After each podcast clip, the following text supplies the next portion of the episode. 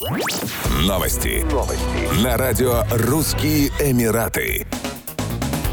Жительница Объединенных Арабских Эмиратов подала в суд на 20-летнего араба, который якобы обещал жениться на ней, но обещание не сдержал. Как говорится в судебных материалах, молодой мужчина занял у девушки 215 тысяч дирхамов якобы на лечение онкологического заболевания, после чего перестал выходить на связь. Он сообщил невесте о том, что отправляется на лечение за границу и отключил телефон. Вскоре его брат сообщил невесте, что ее жених скончался. Узнав об обмане, девушка подала в суд на своего парня. На протяжении всего периода судебных разбирательств он отрицал то, что брал деньги в долг у истицы. Выслушав обе стороны, судья закрыл дело, указав, что женщина не смогла предоставить достаточно доказательств того, что она одалживала деньги молодому человеку. Ей также было предписано оплатить судебные издержки ответчика.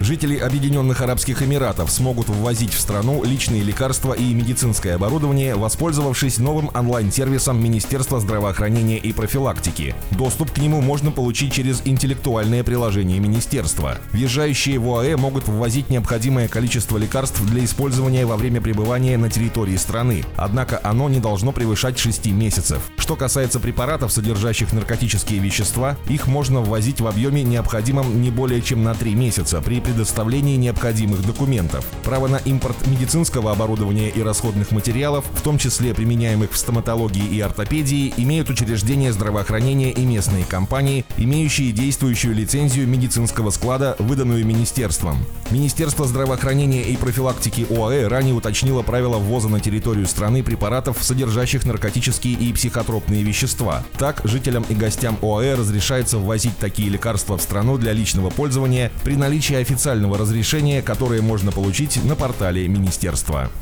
Еще больше новостей читайте на сайте RussianEmirates.com